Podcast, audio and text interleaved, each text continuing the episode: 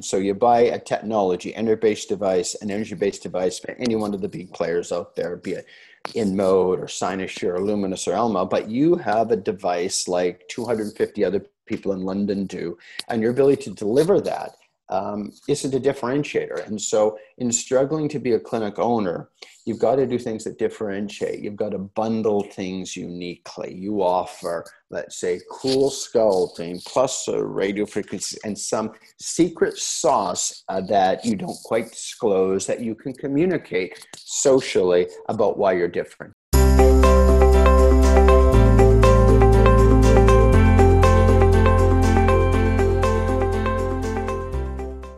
Listening to How I Scaled My Aesthetic Clinic, the podcast where the most high performing owners of aesthetic clinics and med spas from all over the world tell their stories and share the strategies and insights that allowed them to grow their business from often humble beginnings to soaring success.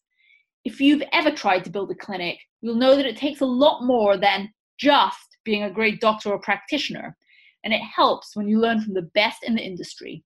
So join me, Miriam Shaviv, host and director of content at Brainstorm Digital, as we explore how aesthetic clinic owners just like you have developed the mindset, skills, and experience to transform their businesses and how you can do the same. Let's jump in.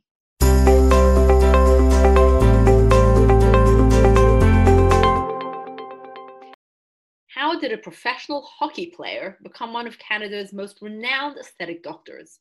It sounds like an unlikely trajectory, but it's the path taken by Dr. Stephen Mulholland, founder and owner of the Spa Medica Surgery Center in Toronto. After retiring from his first career as a hockey player in Colorado and Sweden, he trained as a plastic surgeon and soon made his mark inventing procedures in reconstructive, trauma, and cancer surgery. In 1997, he decided to focus on aesthetic medicine, which was then in its infancy.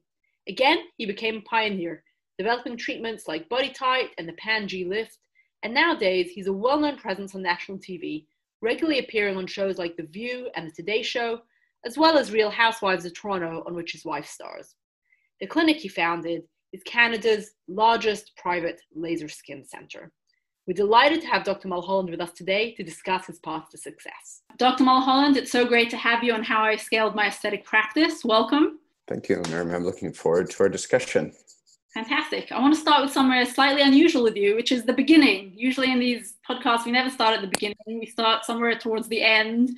Um, but with you, I'd like to um, start because you had a very, very unusual start. You were initially a hockey player.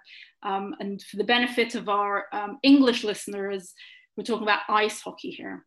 Um, so, you, but you grew up in Vancouver, is that right? Where, where did you actually grow up? I did grow up. I grew up in Vancouver, uh, the son of first generation North Ireland, Belfast immigrants. And um, uh, we don't, even though my dad was a big footballer and loved that sport, I, of course, gravitated towards the Canadian game, which is ice hockey, not field hockey.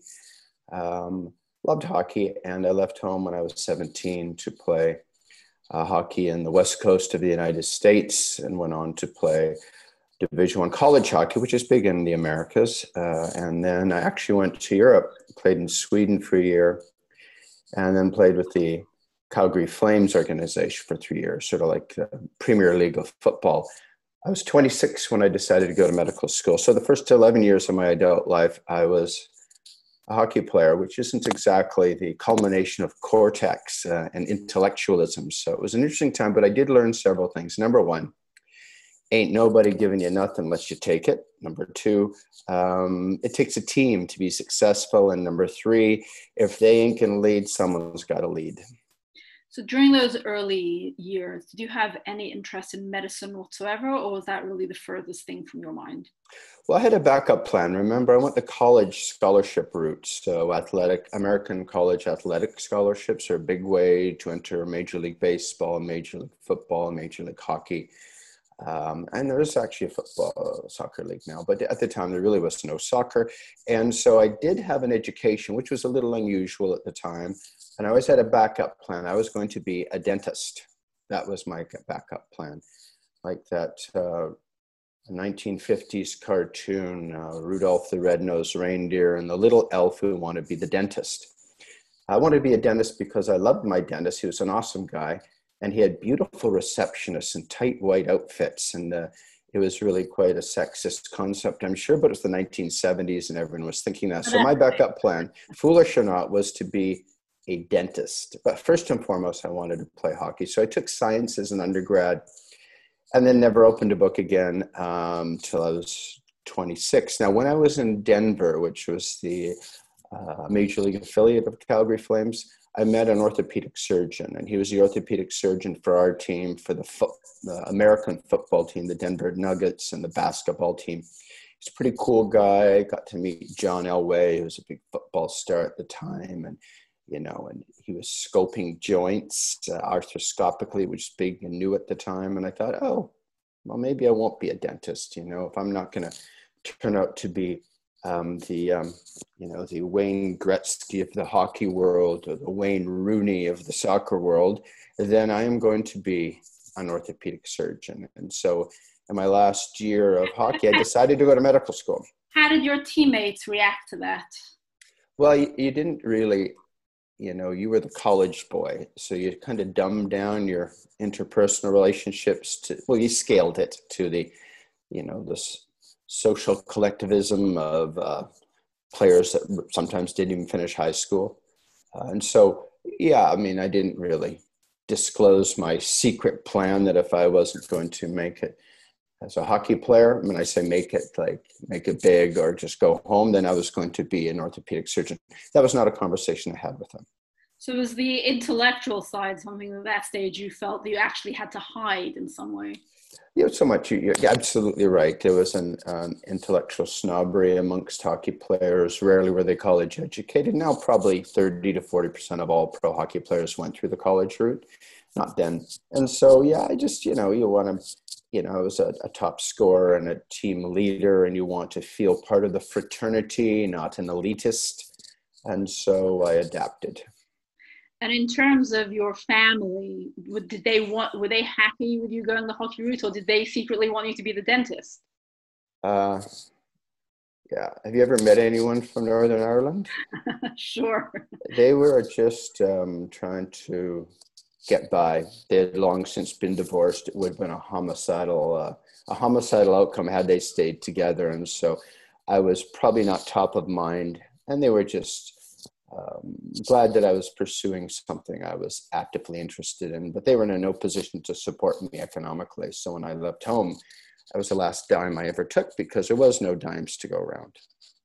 So you then started. Um, you then went to a very different life, where you went into where you went to study medicine.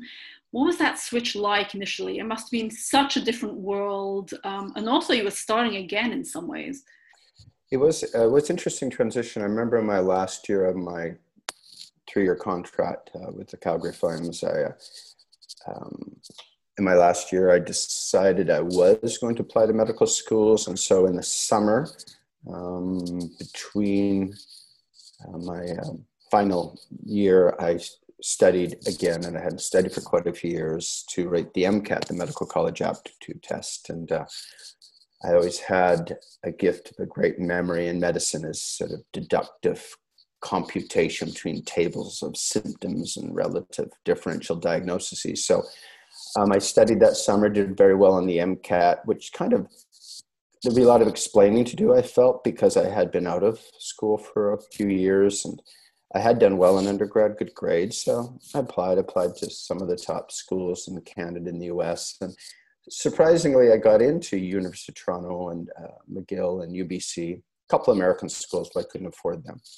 Uh, so I decided, uh, having never lived in Toronto, to go to the University of Toronto because it was kind of the best uh, not as well known internationally as McGill, but certainly had the most money and uh, the most research and had a, had a very good surgical program. So, I, and there was a lot of hockey players I knew came from Toronto. So I moved to Toronto when I was 20, my 20s, late 20s, to go to medical school. A lot were young out of their second year. Um, they don't recognize you. Were you like a recognizable hockey face? No, un- no. Unfortunately, no. I was not recognizable, uh, and I, I, had to adapt. My hair was very long. It was the '70s. I had to uh, remove the earring, uh, and so again, adapt to a climate now of uh, of um, more academia and certainly medical pursuit. And uh, that was a definite change in lifestyle. And I'm sure um, the change in lifestyle, and also um, there was this, you, you're essentially starting again. I mean, I guess most sports people, because you have to succeed quite early, probably have to go through that transition where essentially you're starting life again.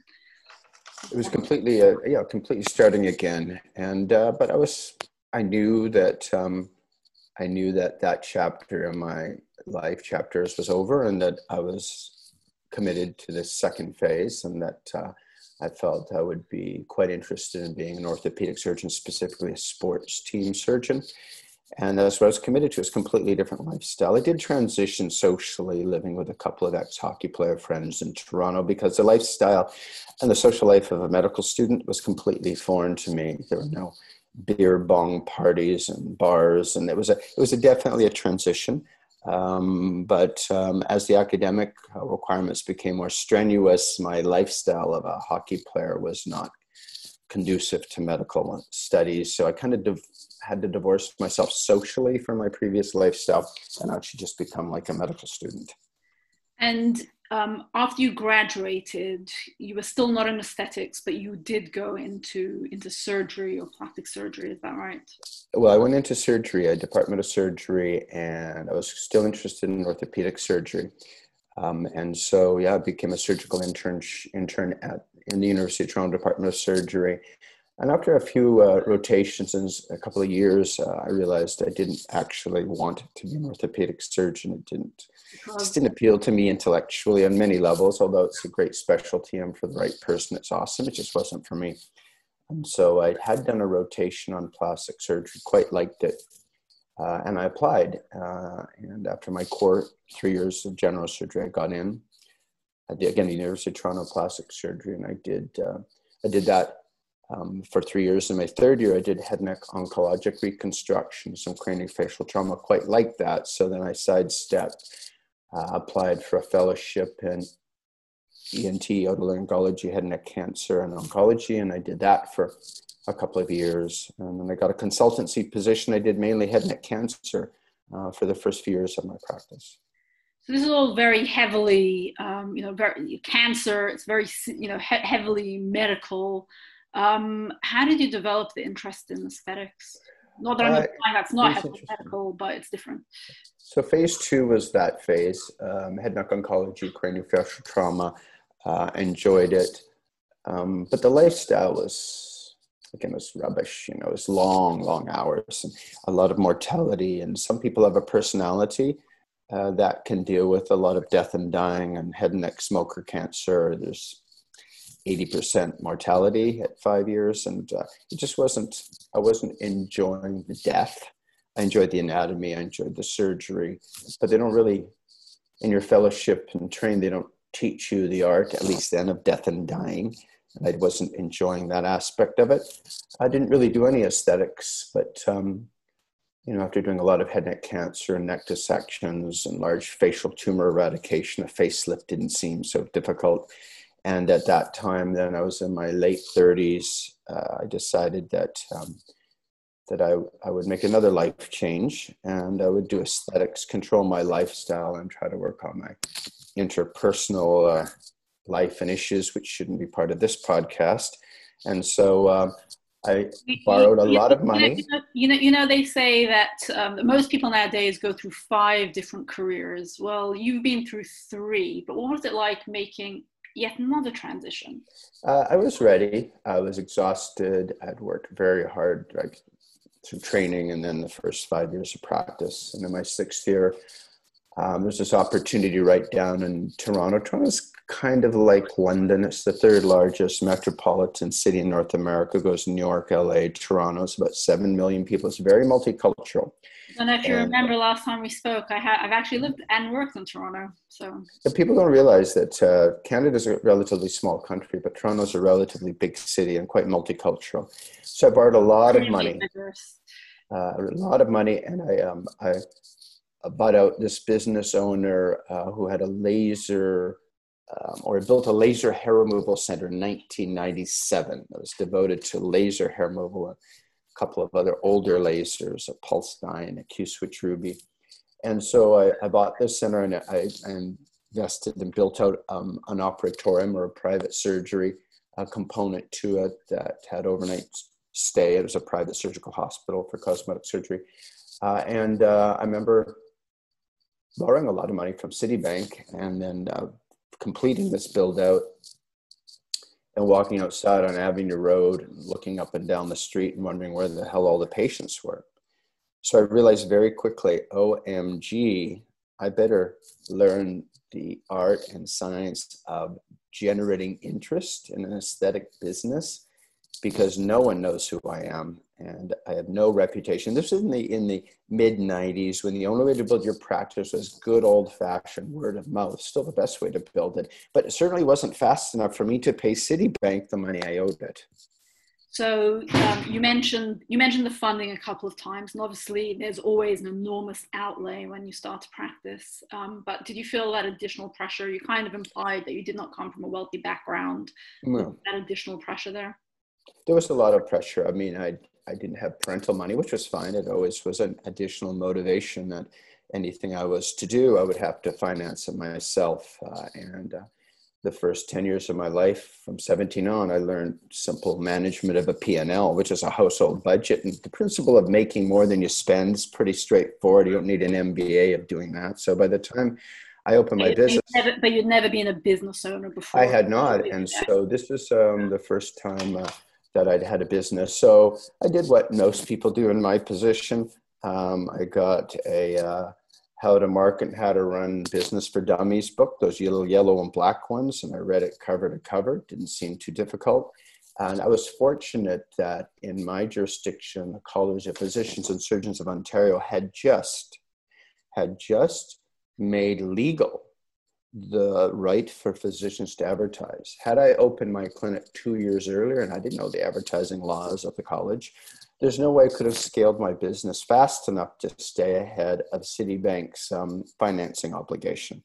And so I leveraged my my my um, uh, my medical service um, practice, my government practice, to get the loan with no covenant or obligation to continue work in the public sector. So I got the money, did the build out, quit my job in the public sector to go private. Had I been a little less um, a little less focused on scaling quickly, a little more mature, I might have transitioned out of my reconstructive and oncologic practice into a Harley Street type practice, which is what a lot of consultants do. They grow their aesthetic business over time but that's not the you nature. just quit everything everything. you it was like all all your eggs in one basket. Right it's like hockey. When it was over it's over.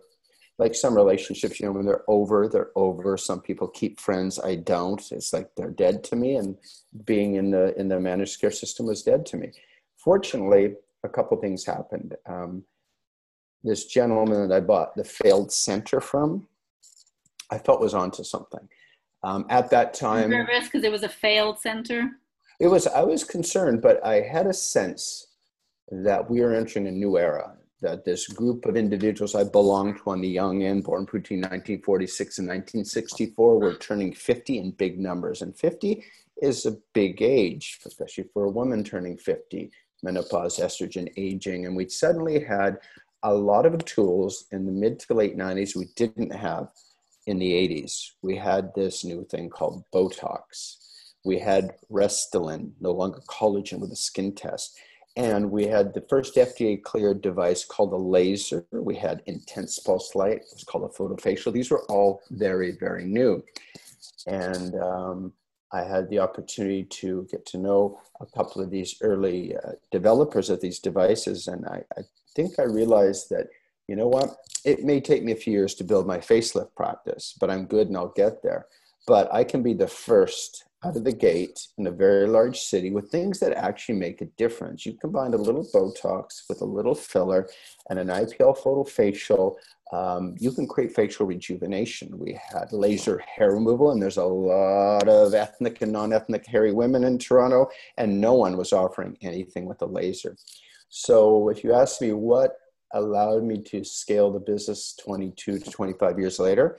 It was the realization that non invasive aesthetic medicine was about to explode. I had a downtown center with a couple of lasers that I had picked up at bargain prices.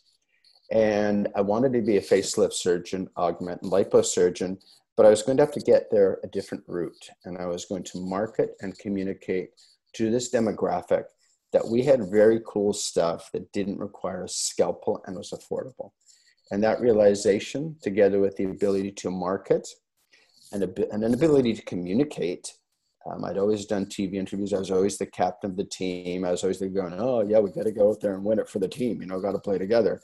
Um, I realized that I could communicate directly to the consumer through advertising or media that was available about stuff that was new and wasn't traditional surgery.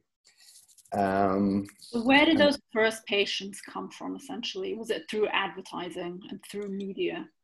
Well, um, yeah, so I, I discussed with a few um, people I knew who had businesses, ex hockey players, and um, I read my small business operations for dummies and marketing for dummies.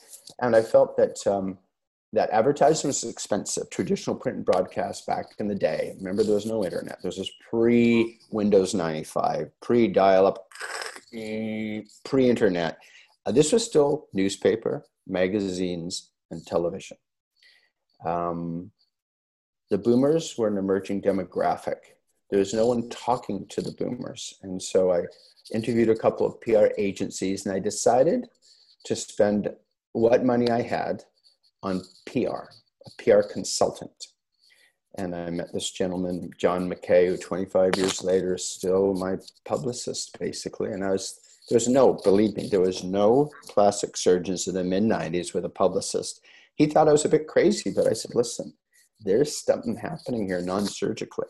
And there's a tremendous opportunity, these morning lifestyle shows and health network shows that were just emerging to communicate this message and I, I believe this. So we had a series of three month engagements.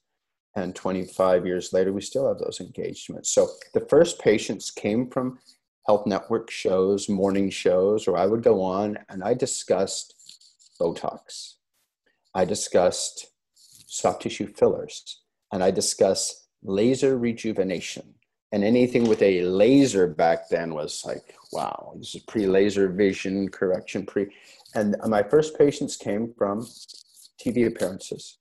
So I'll tell you what, we're going to get back to your marketing. I really want to discuss your marketing in detail. We'll get back to that in a few minutes. Um, but first, listening to you um, talk about how you essentially you took a, you, you you had the vision, you saw what was happening in the industry, and you were able to get in early. Um, I'm just wondering though, when when you look at um, at people who want to set up now obviously mm-hmm. they're at, they're at a different stage of that wave. They're not you know none of that is cutting edge anymore. So how can someone um, essentially do what you did in this day and age when people like you have already done it? I get asked that a lot and um, the, the answer is simple yet complex. Number one the methodology of marketing has never changed. You got to find them you got to wow them you got to grow them so there's no point finding a client through new media if you don't wow them. So get good at what you do. Have things that work well. Uh, and then you've got to hang on to every client you ever get. So internal marketing and growth through internal is still the best way to grow your business, but you still have to get the phone to ring nowadays. No one calls, so you have to get the text messages rolling in, email forms. And I would contend that because I tracked, um, I tracked lead costs and lead generation volumes uh, for 25 years, it has never been easier to find a customer because we don't have just 80 million boomers. It's so much more competitive. It's, it's, much more competitive. But if you take the number of potential millennials at 80 million, the number of potential old and dying boomers at about 80 million, that's one half of North, North America looking to look better, feel better, different demographics, different interests and there's just not enough good providers. So first of all, be a good provider. Get good at what you've done, but don't worry about lead generation. There's more than enough business out there for a savvy practice that has the right technology and the good skill sets. And it's never been easier with uh, from Google AdWords, YouTube, social media, Instagram, WhatsApp, TikTok, um, Twitter to good old fashioned print broadcasts or combinations thereof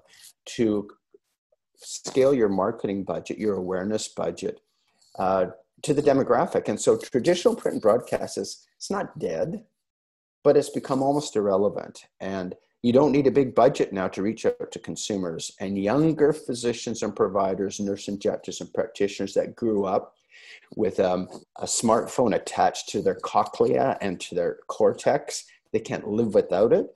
They just have to think how to connect with their, how do they find out about beauty products, aesthetic services? It sure ain't watching the BBC and it's going to be a handheld device and some sort of social platform. So it's never been easier to find a consumer. It's never been less expensive.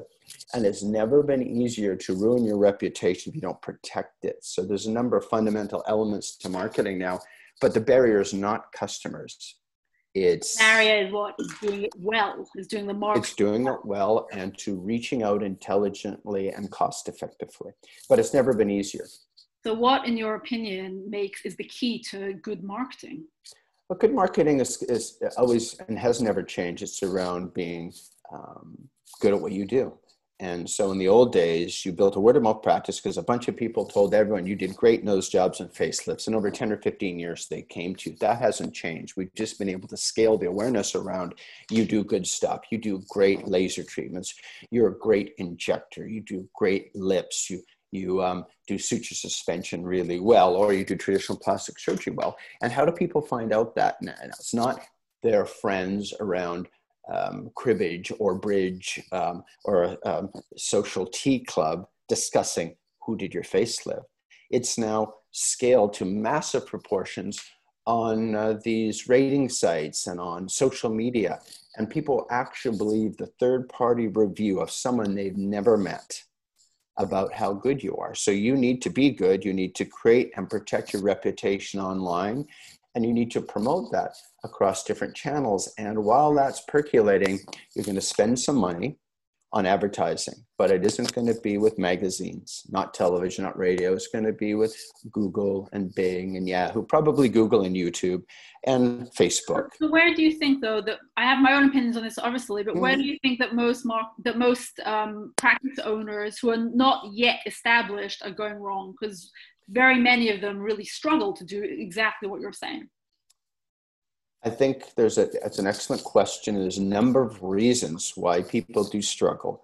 Um, the first and foremost is because they're just typical sometimes, and typically they're not differentiated. They're not that good. They have nothing different to communicate, no story that differentiates them, and they can't communicate what little story they feel they have. So, how compelling will they be on social media or in any other channel? So, they haven't actually figured out the wow. Find them, wow them, grow them. You can't wow them if you don't have a differentiator. Now, not everyone, not everyone can be the best injector in the world, but struggle to be good and learn to be good because if you market and advertise an average product, you're going to have average to less than average outcomes. So I think most people. And, and of course, the trap is that they're almost universally um, talking about the exact same treatments using the exact same language. And that was my, and so as to my point, there's no differentiation. So you buy a technology, energy-based device, an energy-based device, any one of the big players out there, be it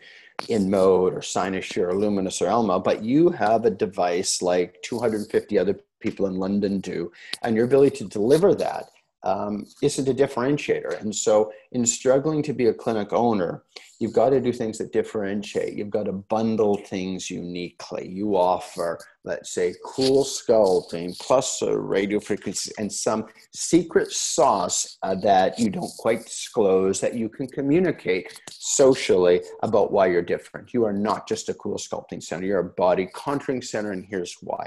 Or you're not just an injector, you're a facial shaper, and here's the differences that there's you've got to differentiate. So differentiate and penetrate. Penetrance isn't difficult. Differentiation takes imagination, sometimes skill, and you have to invest in the right technology. But technology alone won't differentiate you because everyone can buy the same technology. You really need a good story, and you also need to really understand the the market in which you're operating because there are always gaps, no matter where you are, no matter how crowded you think it is.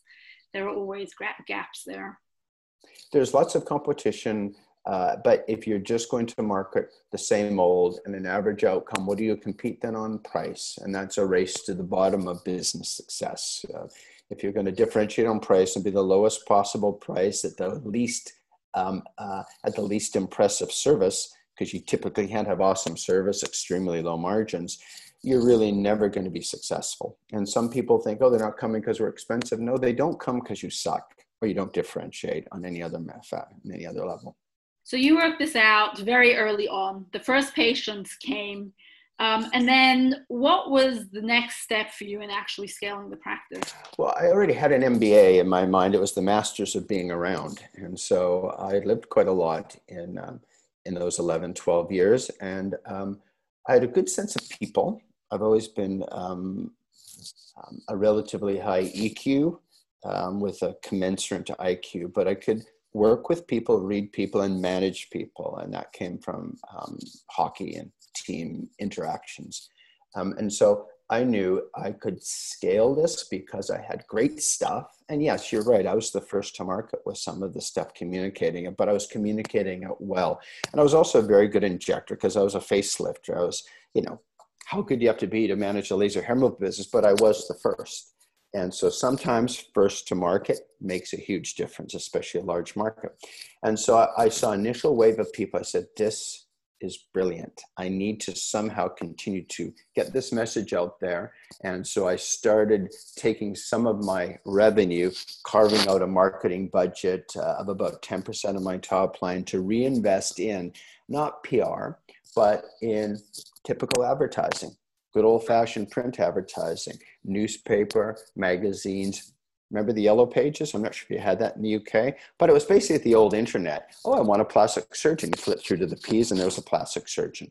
And, um, and then what I did is I hired nurses to do these treatments for me because I couldn't be in five rooms doing laser hair removal or a photo rejuvenation or doing Botox and filler. And I was the first practice, I think, in Canada, perhaps in North America, in 95, 96, to hire nurses and pay them to do laser and injection treatments for me. Now, I did them well as well, but I charged this and my delegator or my delegates charged that. So I created price differentiated, but they were certified by Dr. Mulholland. They worked for Dr. Mulholland. So I started to create a passive income stream that helped me cover my overhead and my financing costs. No longer dependent solely on you. It was not dependent on a physician, but I was able and legally um, um, able to amplify my practice through um, through delegation, a professional delegation in my jurisdiction. It was a it was I could have hired probably at that time a street cleaner, but I felt that I would go with nurses uh, because it seemed like the more credible route. Uh, and now there's a lot of regulatory control over who can do what, but there wasn't back then. And so I went with a nurse injector, even laser model. Eventually, I switched the laser model to esthetician and medical assistant, but I was a, a delegated center. So I hired nurses who were very personable, who could do this. And some of them even worked in the OR on my OR day, and then were uh, non OR nurses on non OR days. And that allowed me to focus on my surgical business as well. So at the same time, there were were there parts of the business that you enjoyed more? And so did you did you build the business in a way that allowed you to focus on the things that were that you enjoyed, or to focus on the things that were actually essential for its growth, which are not necessarily the same thing at all? Oh, they aren't. No, I became a technology kind of a technology geek. I really enjoyed the technology play of the ultimate Ponce de Leon fountain of uh, photon youth that seemed to be emerging. That scalpels were going to go away on through the lasers and medicine medicine and regenerative techniques, we are going to we're going to be endlessly useful, of course. And thankfully, as a facelift rejuvenation surgeon, that hasn't come true. However, I will say that in the very early to mid 90s, through people I met in the industry in Israel and Europe, I became really quite connected to the aesthetic capital equipment industry and people that I I, I, I knew um, I was always then invited to be on the, on the cutting edge of what was coming in the energy based space as a good communicator of that technology. And so I felt, you know, this is this stuff works. Like laser hair removal was a huge breakthrough for many, many, many women and men. Uh, photo rejuvenation to this day, IPL photofacial, some of the that's one of the best innovations we've ever had. Fractional um, um, and then fat destruction technology. There's about four or five pivotal technology um, and then other iterations of those technology paradigms that have changed. So, in answer to your question, I became a technology geek, but through becoming a technology kind of guy, I was able to get industry relationship that allowed me to get the first to market with new technologies that were were differentiated, whether it was a tattoo and a picosecond or fat destruction and ultrasound and then cooling and then heating, or whether it was skin tightening and fractionation. Um, and uh, those industry relationships helped me create a whole other business unit, which is, you know, I, I, I've founded, helped co-found Syneron, which became Syneron Candela, founded Invasix, which became Invasix InMode, and that became a passion of mine, which is technology development. But in the trenches, um, you know, I was always interested in injectables. Didn't found, unfortunately, Allergan and didn't found Q-Med. And, but I, I realized that, wow, in the simple needle, if you have an artistic sense of what depressors and elevators and volume and shaping can do, and you integrate toxins with fillers with energy based devices by the early 2000s, you could create facelift like results without a scalpel. And that was astounding to me as a facelift surgeon. I could take women that were 45. By the time I was done, they would look 35, 36, 37. I'd say, you know what? I know you came in here for this mini lift. We can put that off for another decade. Eventually, Isaac Newton wins. Eventually, a scalpel needs to excise something but you can look perpetually 10 years younger forever if you wanted to. And that was a big revelation. And so initially, my injectable day was not, my energy was not the most profitable, but I treated it as getting to know women and men upstream, have a relationship, knowing I'm going to get their facelift later. As it turns out, many women will never do a facelift, but that relationship, which I treated with some disdain, to be honest, in the 90s, early part of the 2000s, became one of the most profitable days and the most um, enjoyable days of my practice, which is injectable and energy based facial shaping. So, what's your biggest regret? Looking back on all the things that you did to grow the to grow the practice, what's what was your biggest regret? Biggest regret? That's a very good question. Um, my biggest regret was not buying the building that my primary um, surgical center is in. I had an opportunity to do so. I could have leveraged again and done it, and I regret not doing it because the real estate prices in Toronto, as you well know in London, uh, it's extremely extra. And I sh- that's the only regret I have. There's many things I did, and I never regretted things that failed. I've always regretted things I didn't do. Uh, and not having done and failed is a lot better than not having done. And I wish I had just leveraged one more time in the early 2000s and just bought the building. That would have been, but that's just money and that's just real estate ownership. And that, but that's the only regret I have. To actually, I, I franchised, I have franchise systems, I created practice management software. I've worked with physicians across North America and the world. I've, yeah, I, I have no regrets. I've done many things that never worked out, many ideas that never panned out, but quite a few did. And so I do regret not buying my building. So on that note, let's just take a very quick break, and then we come back. I want to get back. We'll finish off. I want to get off, get back to the subject of your marketing.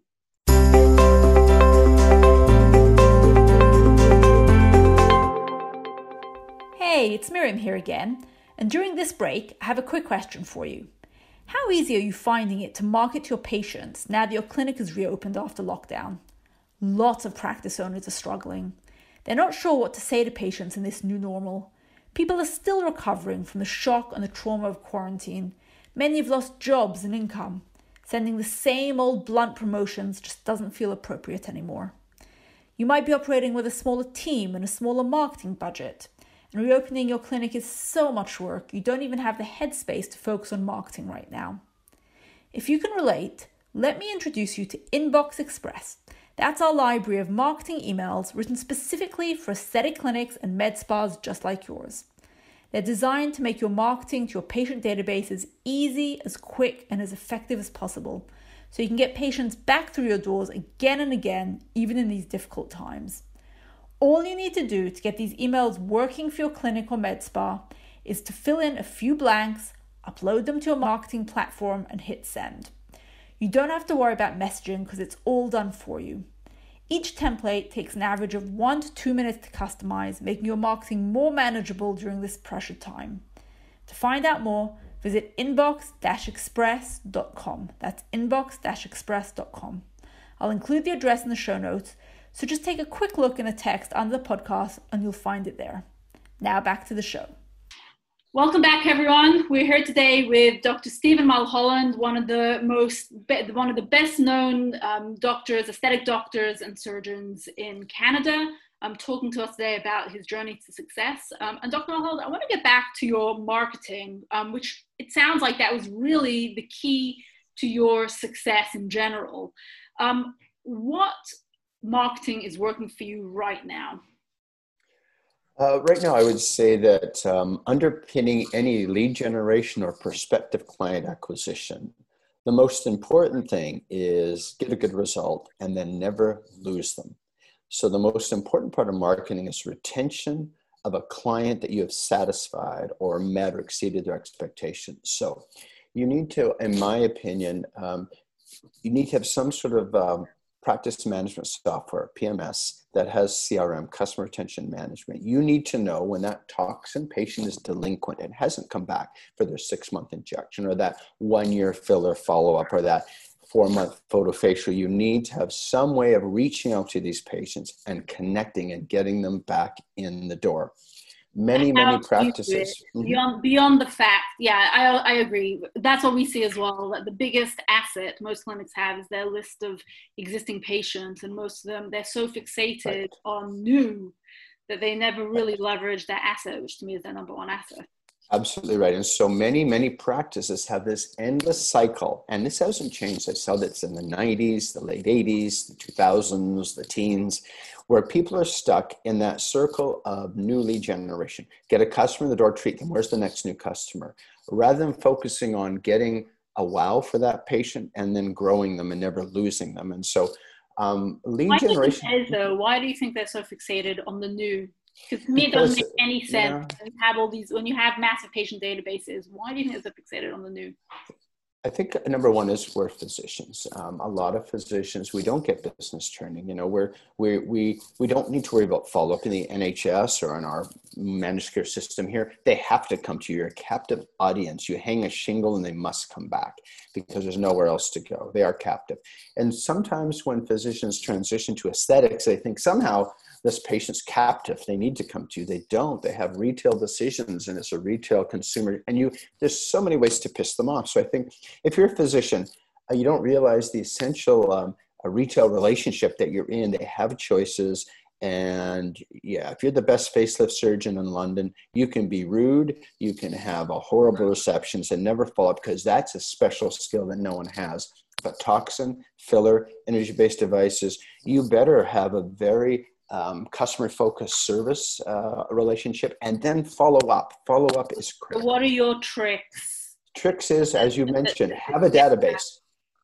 At least have a spreadsheet. I mean you should have good practice management software that allows you uh, and it all exists now. There's good customer rotation management but basically have a process. And so when you have an existing customer you have treated whether it's with injectables or energy based devices or surgery you want to have a built-in retention and follow-up system. So you want to use email marketing. You want to use constant contact, MailChimp, take your database, identify delinquency, and reach out to them with an email and a follow up a good old fashioned phone call. Hey, Mrs. Smith, we haven't seen you back after your CoolSculpting. We have this um, energy based radio frequency device, and we recommend you come in three times a year to keep that skin tight.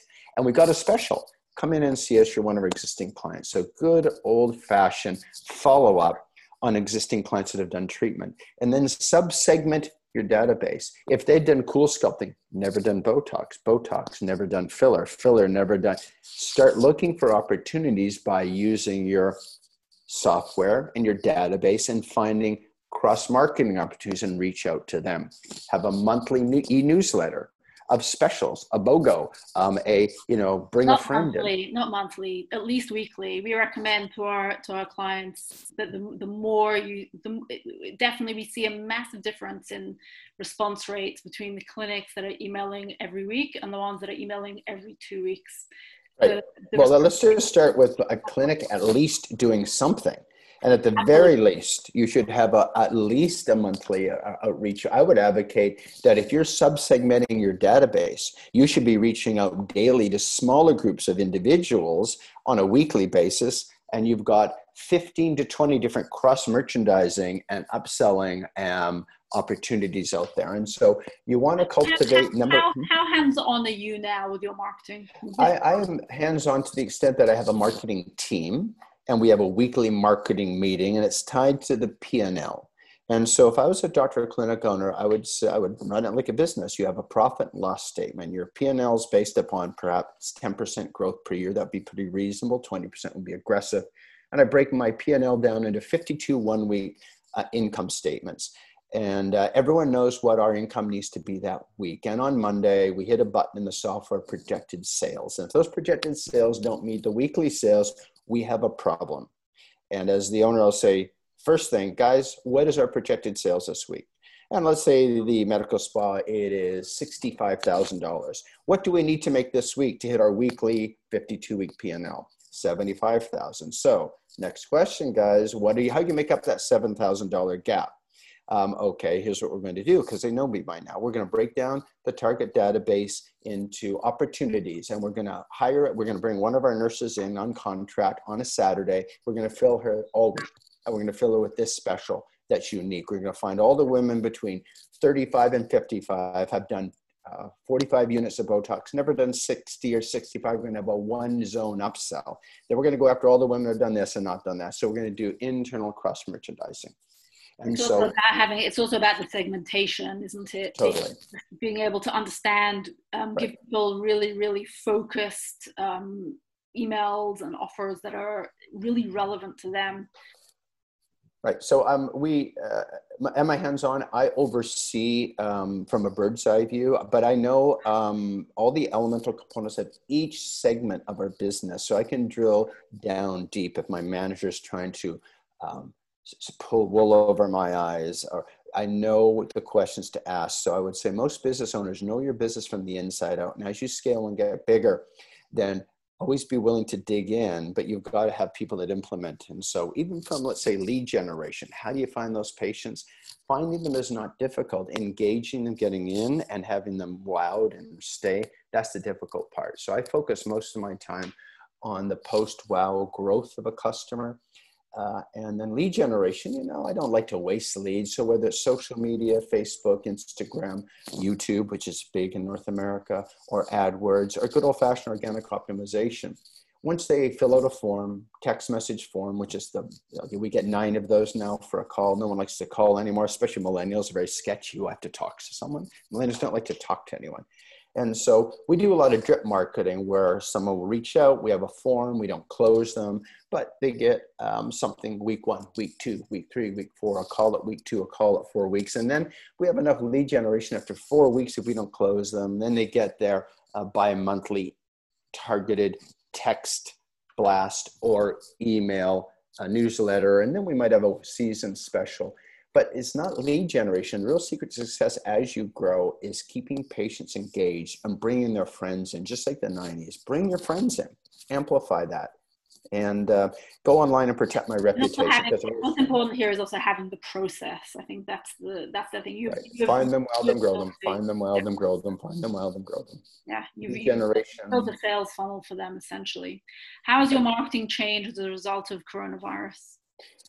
Well, interesting. How's it changed as a function of time, and then how's it changed as a function of coronavirus? Uh, my lead costs are half of what they used to be in the 90s. It used to cost me $250 to 300 dollars to get a surgical lead. Now it's under 100 dollars. Non-surgical leads have been cut in half. Why? Because we've doubled the market size, uh, and my competition maybe isn't as sophisticated. So I can turn on and off my paid ads and my organic ads. So lead generation costs have gone down, and the market has doubled but the number of good providers has not doubled. And so your listeners should be encouraged just get good and then get profitable. But rarely you're profitable of being good or perceived as being good. So get good or perceived as being good, communicate that message, and then the leads are easy to get. They cost about 100 bucks a lead in a big city. That's it. That's nothing compared to what it was 25 years ago. Now, since coronavirus, I'm not sure about the UK. You guys have you went through like a US style Boris Johnson coronavirus management plan. You seem to pull it all together. But Canadians are very nice and we follow instructions. And, um, and so I would just say that it's a very interesting time. On this side of the Atlantic, both governments, US and Canada, have thrown billions and trillions of dollars into economic sustenance. And so uh, I read a report somewhere that the amount of available income for those who are going to spend on aesthetic medicine is higher than it was pre-coronavirus. We're talking mid-level management women or service women working at home on Zoom, um, and no restaurants, no travel, nowhere to go. So what are they going to spend it on? Cash. They have spare cash, more so than pre-coronavirus. The, the what has transitioned and pivoted instantly is access to these people. So gone our live consultations. And so the transition immediately, and I kept all my staff on board, and we transitioned immediately to a new website. Spamedica had a facelift, and we changed the website completely. We developed online consultation, uh, virtual consultation platforms, deciding DoxyMe or GoTo, or it couldn't be Zoom because it wasn't privacy law um, compliant. So you needed a, um, um, privacy law compliant platform. I chose GoTo, but could be Doxy. I'm not sure in the Atlantic, across the Atlantic UK, what that can be. But we decided a platform. I trained my consultants on the on the art and uh, science of uh, virtual consultation, which is good lighting, good messaging, good background, but just like closing tools and tactics, and getting these people um, to buy skincare online, which is the only thing we could sell for about 10 weeks uh, by uploading a photo, analyzing a photo, and shipping to source. So the whole culture moved online. And now, interestingly, um, consults now, I, I don't think I'm ever going to go back to live consultations unless the market forces me to, because these women don't want to come in. They want to have a virtual consult and they'll close like they're doing the virtual consult. Interesting. Your messaging changed tool as a result? Completely. It's all now about uh, safety.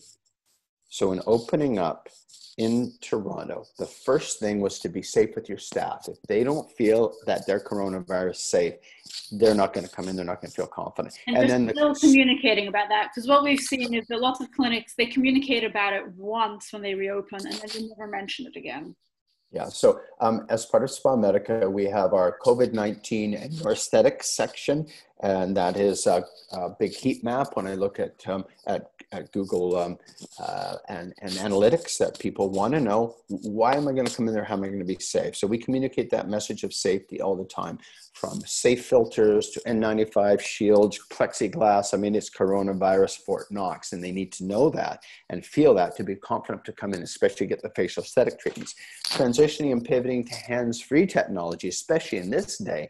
Uh, you know, when you're getting a body treatment or a face treatment that's hands free, fat destruction or skin tightening or facial rejuvenation. So, having the right hands free technology, having the right safety and messaging. So, when they're getting a facial treatment, when you're in that one foot zone, they need to feel they're not going to be inspiring a bunch of coronavirus. So, you got to communicate that. You're absolutely right in every message. Mahon, I've got one last question for you. Um, I want to look back, looking back at your entire journey. And we've discussed a lot of things here today. I want to go back to the beginning, um, mm-hmm. back to the hockey, really, which is where which is where we started. Um, and right at the beginning of our conversation, you mentioned um, that there were some things you learned along the way that influenced you. And I just want to get back to that and revisit that. Um, looking back at your entire journey, all these three essentially different careers. Um, what did you take right from the beginning um, from that hockey part that has really influenced um, the way that you that you have succeeded as an aesthetic doctor? Well, there's philosophical and practical things that I learned. Um, uh, the first is that when um, when someone said no, you can't, I found that fundamentally an affront to uh, my approach, and that if someone said no, that didn't mean no, it meant I would find a way to make it yes. And so, determination in the face of apparent adversity. Don't um, don't let people tell you no. Number two, in order to be for you resilience, essentially. Well, yeah, there there are always ways to make a no a yes. Just find a way and don't take no for an answer. Number two, that um, being an, an excellent aesthetic physician or an aesthetic practice is a team game. I wasn't in tennis. I wasn't Stan Smith, Rod Laver. Laver. I'm trying to be communicating to the UK market. Um, and so it's a team sport. All listeners are in, Amer- in, North America, so that's fine. Don't worry. Okay. So I need to, um, I needed to have a good team. Uh, and it's a team game. Uh, and um, I was always captain at any team I ever played on. So I knew the fundamental elements that were important to building a team and how to be a leader. I'm a terrible manager, but that's okay. I can hire managers, but you need a leader. And um, so I needed a team to be successful, and I knew that. It was just in a different endeavor. And number three, uh, the importance, um, the, the, the most important thing about looking back on 25 years is not so much the business of medicine or even the aesthetic space. It's the importance of interpersonal relationships and family, and uh, finding a, a, great woman and wife who supports you in the journey, uh, having time for the kids. Because without family, without a, a, good spouse, it's really not worth much of anything. Uh, and so, uh, being grounded in um, in a life, uh, an interpersonal life that you're happy with, helps fuel um, your work, but it can't all be about work. You've got to have time for family, and without family and human relationships, it's all just meaningless um, churning of monetary outcome, which is fun, but it's not the primary reason we exist. That is a beautiful note um, to, to end on. Although I can, I would love to hear more. Maybe maybe that's for another podcast, both about leadership. Um, and you did mention family. I know that you have family on on the Real Wives of uh, of Toronto. Is yes. that right? Mm. The, the, second but daughter. She's amazing. She's amazing. She's amazing. She she's amazing. So without an amazing um, spouse and a bunch of kids, it's all seemingly meaningless. Make it all worthwhile. Correct. Fantastic. Um, Dr. Mulholland, it was a pleasure having you here today. Thank you so much Thank you, for insights. Um, if people want to get in touch with you, how can they how can they do that? Um, the best way would be through uh, Patricia Ganis, my personal assistant of 20 years, and she's typically very awesome. Um, I, one thing I don't do, I never read emails. Um, I don't look at text messages. I try to focus on things that are forward thinking, not. Uh, and so Patricia Ganis, Patricia G at spamedica.com, Patricia G at spamedica.com, and then she will likely connect us. And um, that's the best way. I will put that in the show notes um, together with, of course, links to, to your website um, and to your social media presence, um, so that which is very, very extensive so that anyone who wants to can look that up. Um, Dr. Mulholland, thank you very much again. Um, and everyone else, I will see you on the next episode of How I Scaled My Aesthetic Clinic. I'm Miriam Shaviv, Director of Content at Brainstorm Digital. Have a great day.